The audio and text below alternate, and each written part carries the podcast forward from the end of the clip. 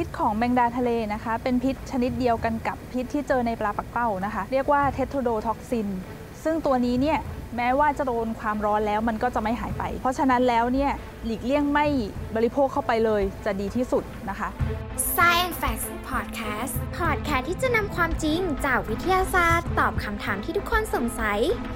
ก็แมงดาทะเลเนี่ยนะคะเป็นสัตว์ขาข้อที่อยู่ในไฟลัมอาร์โทโคดาซึ่งเป็นกลุ่มเดียวกับพวกกุ้งปูแมลงแมงมุมแมงป่องพวกนี้โดยที่เขาเนี่ยมีความสัมพันธ์ใกล้ชิดกันกับพวกแมงมุมแมงป่องมากกว่ากุ้งปูทั้งที่อยู่ในน้ำโดยที่แมงดาทะเลเนี่ยสภาพที่อยู่อาศัยเขาก็จะเป็นลักษณะคลองในป่าชายเลนอยู่ตามหาดทรายหาดเลนหาดโคลนตื้นๆเป็นสัตว์ที่เหมือนกับกินพวกสิ่งมีชีวิตเล็กๆอยู่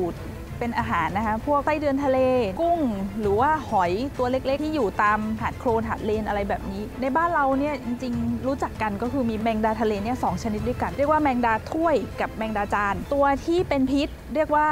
แมงดาถ้วยแมงดาถ้วยเนี่ยมีชื่อวิทยาศาสตร์ว่า Casino Scorpius นะคะ Rotanicoda ซึ่งตัวนี้เนี่ยจริงๆก็มีชื่อเรียกหลายอย่างเหมือนกันเช่นแมงดาถ้วยแมงดาหางกลมเพราแมงดาไฟแล้วก็อีกชนิดหนึ่งก็คือแมงดาจานหรือแมงดาหางเหลี่ยมตัวนี้คือตัวที่เรากินได้มีชื่อวิทยาศาสตร์เรียกว่าทักคีพลิอุสไกแกสตัวนี้ก็คือทานได้จากชื่อเขาก็คือสามารถจะแยกสองตัวนี้ยังไงก็คือดูที่หางถ้าเป็นหางแบบหางกลมโคนหางเป็นรูปทรงกระบอกอย่างนี้เลยอันนี้คือแมงดาถ้วยทานไม่ได้นะคะแต่ถ้าแมงดาจานโคนหางก็จะเป็นสามเหลี่ยมแบบนี้ถ้าหางเหลี่ยมคือทานได้ไม่มีพิษ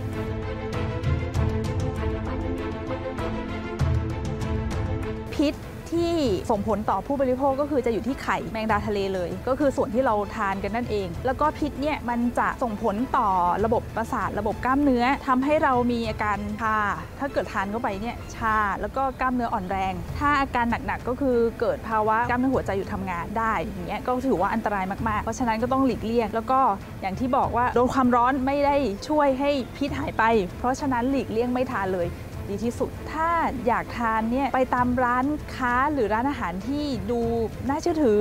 เขาก็จะเลือกเป็นว่าตัวไหนที่ทานได้แต่ถ้าเจอในตลาดให้ดูว่าเป็นหางเหลี่ยมหรือเปล่าก็คือหางจะเป็นสามเหลี่ยมแบบนี้ถ้าเกิดชาวบ้านชาวประมงหรือว่าแม่ค้าเขาตัดหางแล้วเนี่ยแล้วเราดูไม่ออกให้หลีกเลี่ยงไปเลยดีกว่าเพราะว่ามันค่อนข้างอันตรายถ้าบริโภคผิดไปอย่างเงี้ยนะคะ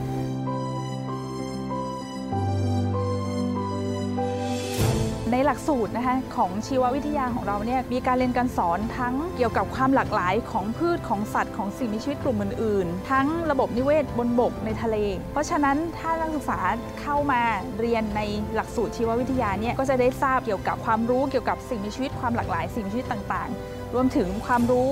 ทั่วไปเหล่านี้ด้วยจะได้ทราบด้วยว่าแมงดาทะเลเป็นยังไงกุ้งเป็นยังไงหอยที่ทานได้เป็นยังไงก็จะมีเนื้อหาเหล่านี้อยู่ด้วยนักชีววิทยามีลักษณะอย่างไรหนึ่งเลยคือสนใจเรื่องธรรมชาติอยู่แล้วน่าจะเป็นคนที่อยากรู้จักธรรมชาติรอบตัวเรารู้ว่าเอ้ยสิ่งมีชีวิตชนิดนี้เขาชื่ออะไรดำรงชีวิตอย่างไรสกิลหรือทักษะที่นักศึกษาหรือคนที่เรียนรู้ที่จะเป็นนักชีววิทยาควรจะมีก็คือช่างสังเกตสามารถที่จะอยู่กับธรรมชาติอยู่เอาท์ดอร์ได้